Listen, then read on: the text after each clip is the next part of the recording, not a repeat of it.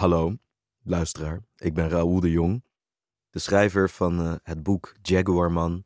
Een boek waarin ik uh, vertel over de geschiedenis van Suriname vanuit het perspectief van een van mijn voorvaderen, een Winti-priester, met de kracht van een jaguar. Maar ik stam ook af van een zwarte evangelist. Um, en dit stuk gaat over hem. Heel veel luisterplezier. Op 1 juli 1863 bevrijdde de Nederlandse regering in Suriname meer dan 30.000 mensen die tot dan toe zonder enige reden in gevangenschap hadden geleefd, onder wie minstens zes van de mensen van wie ik dit leven kreeg. De vrijmaking der Surinaamse slaven, een boek dat in 1913 werd uitgegeven ter ere van het 50-jarige jubileum van de emancipatie, beschrijft hoe die dag in Paramaribo eruit had gezien voor mensen als mijn voorouders. De stad prijkt in zondagsgewaad en bij de kleurlingen ziet men slechts verheugde aangezichten. Zij houden elkander op de straat staande, schudden elkanders hand en wensen zich wederzijds geluk met deze dag der grote verlossing. In datzelfde boek las ik dat de overheid die dag militaire patrouilles door Paramaribo liet lopen om rellen te voorkomen. Het is een klein detail dat veel vertelt. Het einde van de slavernij was voor mijn Surinaamse voorouders niet zoals het einde van de Tweede Wereldoorlog voor mijn Nederlandse opa en oma. Er was geen grote goede broer Amerika die uit de lucht kwam vallen en die de onderdrukker versloeg. Het systeem veranderde, maar dezelfde onderdrukker bleef aan de macht. Vanaf 1 juli 1863 waren mijn voorouders vrij, maar toch niet helemaal. Elke voormalige slaaf tussen de 15 en de 60 jaar oud, was verplicht om eerst nog 10 jaar lang voor een billijk loon te blijven werken voor de meesters, van wie die net de vrijheid had gekregen. Om te verbloemen hoe raar dit was, werd hier een mooie term voor bedacht: het staatstoezicht. Alsof mijn voorouders zonder toezicht hun vrijheid niet aan zouden kunnen en hier dus stapje voor stapje op moesten worden voorbereid. In werkelijkheid gaf het de onderdrukker tien jaar de tijd voor een nieuw masterplan om de megaplantages draaiend te houden. Dit werd het nieuwe plan. Vanaf 1873 waren mijn voorouders geen slaven meer, maar loonarbeiders. In plaats van hen te bedreigen met een zweep, zouden ze voortaan zo min mogelijk worden betaald. Ze waren vrij, maar deze vrijheid kwam neer op, ik citeer van Prieri tot de kom, balanceren tussen verhongeren, het verkopen van je arbeidskracht als loonarbeider of het opbouwen van een bestaan als ambachtsman of kleine boer. De Bijbel, die tijdens de slavernij zo angstvallig van mijn voorouders was weggehouden, werd in de aanloop naar hun bevrijding juist gretig naar hen toegebracht. Het is niet moeilijk om te zien waarom de onderdrukker dat een goed idee vond, als je weet dat de Bijbel een van de belangrijkste middelen was om de slavernij goed te praten. In plaats van een witte meester met een zweep, kregen ze nu een priester met een Bijbel, een kruis, de dreiging van de hel en een God die hun voorouders vervloekte. Of zoals de gouverneur van Suriname dat in 1935 verwoordde in een radiotoespraak over het werk van de evangelische broedergemeente. In een maatschappij waar arbeid als iets vernederends beschouwd werd, arbeid was immers slavenwerk, bracht de evangelische broedergemeente de bijbelse waardering van den arbeid als een plicht en een zegen en het stille geluk van een sober bestaan aan den dienst den Heren gewijd, waarbij geld en goed niets anders zijn dan van God gegeven talenten die naar Zijn wil en in Zijn dienst besteed moeten worden. Ik wist weinig over de geschiedenis van Suriname, tot ik op mijn 28ste voor het eerst mijn Surinaamse vader ontmoette en hij me vertelde over één van mijn Surinaamse voorvaderen, de Jaguarman. Hij was een Winti-priester die volgens mijn vader de slavernij had overleefd met mysterieuze Jaguar-krachten. Die krachten werden doorgegeven van vader op zoon en waren ooit meegekomen op slavenschepen uit Afrika. Ze hadden onze voorouders geholpen om de lijfstraffen op de plantages te doorstaan en om de weg te vinden door het regenwoud toen ze van die plantages ontsnapten. Omdat ze niet beter wisten, zei mijn vader, omdat niemand hen verteld had dat er maar één God bestaat. In hetzelfde gesprek vertelde hij me dat ik ook afstam van een man die zich aansloot bij de evangelische broedergemeente nadat zijn ouders werden bevrijd uit de slavernij. In het binnenland van Suriname probeerde hij mensen zoals de Jaguarman tot het christendom te bekeren. Volgens mijn vader was de evangelist een neef of zelfs een broertje van de Jaguarman. Mijn vader was heel trots op de evangelist, maar hij drukte me op het hart om de krachten van de Jaguarman met rust te laten. De evangelist zou onze familie verlost hebben van een vloek door de afgodsbeelden, de obia, van de Jaguarman te vernietigen en in de grond te begraven.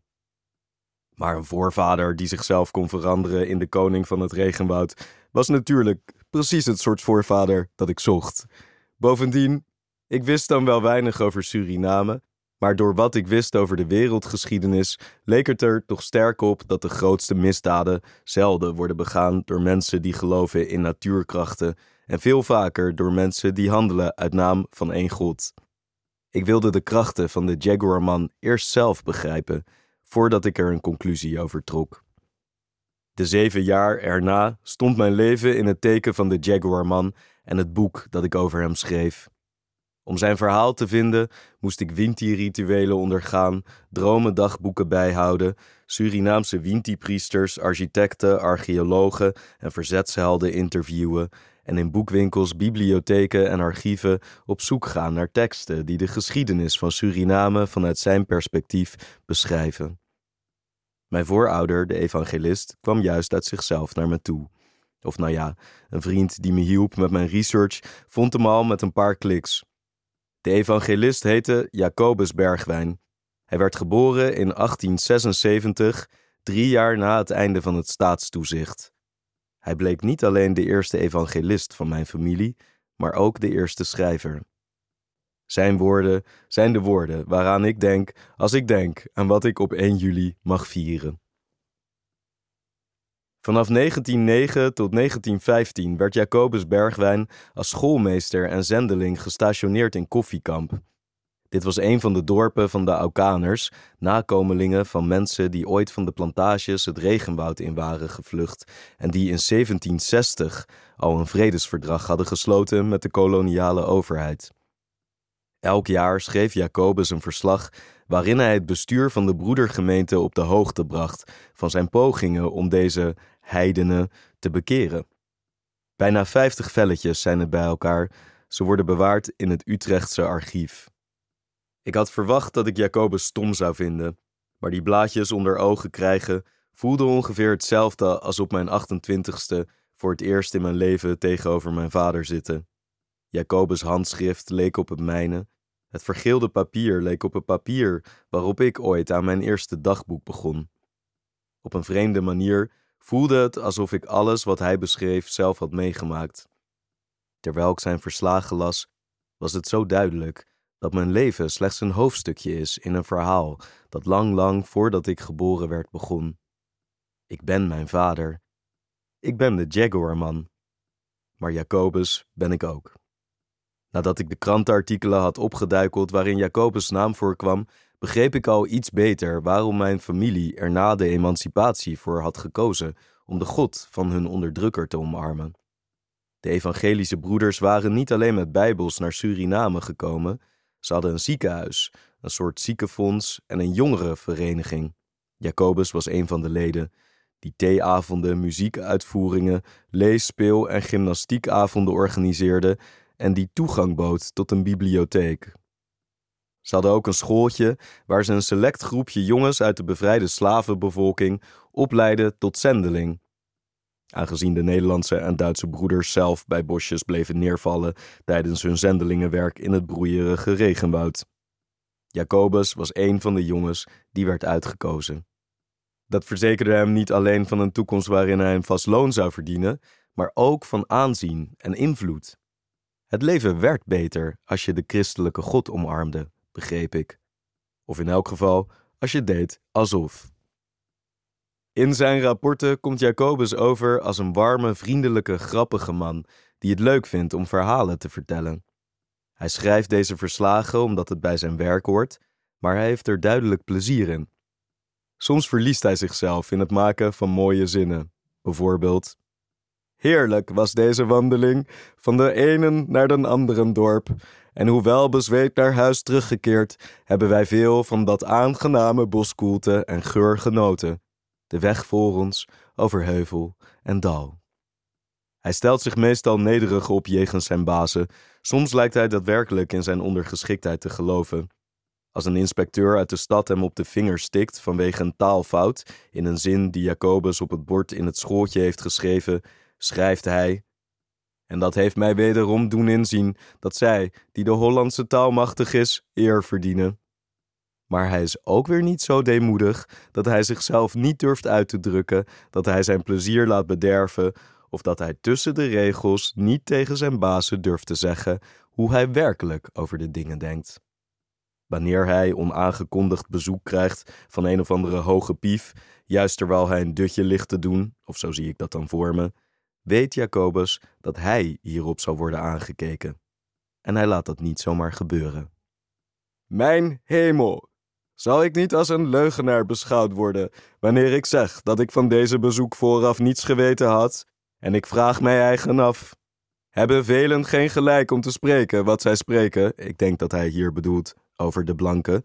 Want ik durf zeggen, nog van den gouverneur of dienstschrijver, nog van den bisschop of wie het ook wezen mag, heb ik één woord als kennisgeving gehad.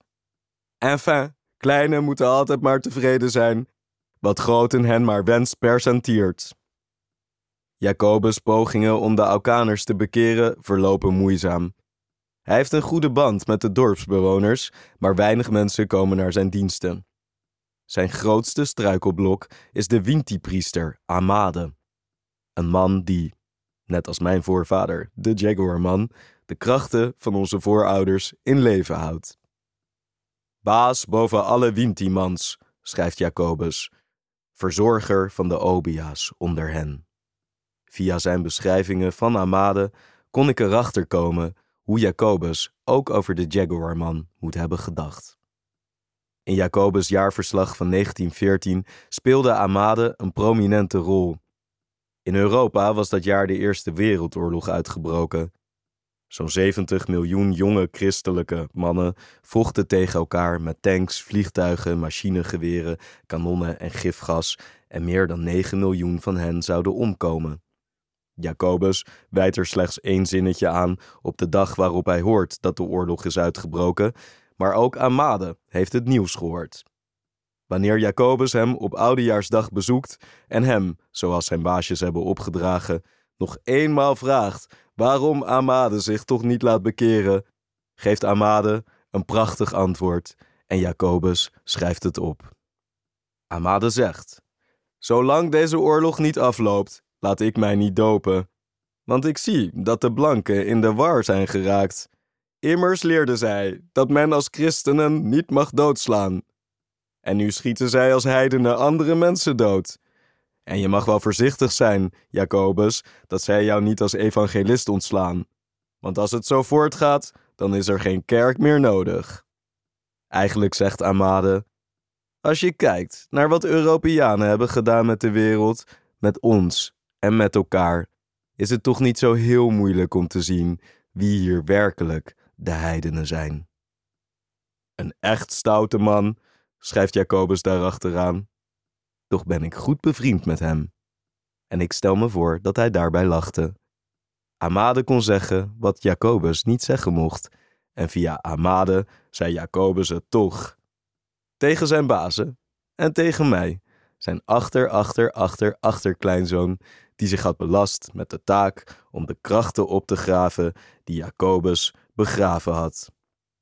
Volgens mijn vader vervloekte mijn familie de krachten van de Jaguarman omdat zijn krachten duivels waren. Maar Jacobus, de man die de beelden van de Jaguarman vernietigde, leek iets anders te zeggen. De familie vervloekte de krachten omdat dat was wat er van ze werd gevraagd als ze een beter leven wilden en hun stem een onderdeel wilden maken van de geschiedenis. Het is toch aan dien dag te danken dat ik heden dag durf schrijven wat ik schrijf, schrijft Jacobus op 1 juli 1913 over de viering van de afschaffing van de slavernij. Terwijl ik dat zinnetje las, Op een regenachtige middag in een buitenwijk van Utrecht voelde dat als een boodschap aan mij. Zozeer dat ik even twijfelde of het al die tijd niet de Jaguarman, maar de evangelist was geweest naar wie ik had gezocht. Jacobus was vrij, maar aan zijn vrijheid zaten grenzen. Daarbinnen had hij verteld wat hij kon. Het was aan mij om, nu we werkelijk vrij zijn, de rest van het verhaal te schrijven. Zonder schaamte, zonder angst en zonder grenzen. Om een stoute man te zijn en de wereld te vertellen wat ze van mijn voorouders zou kunnen leren.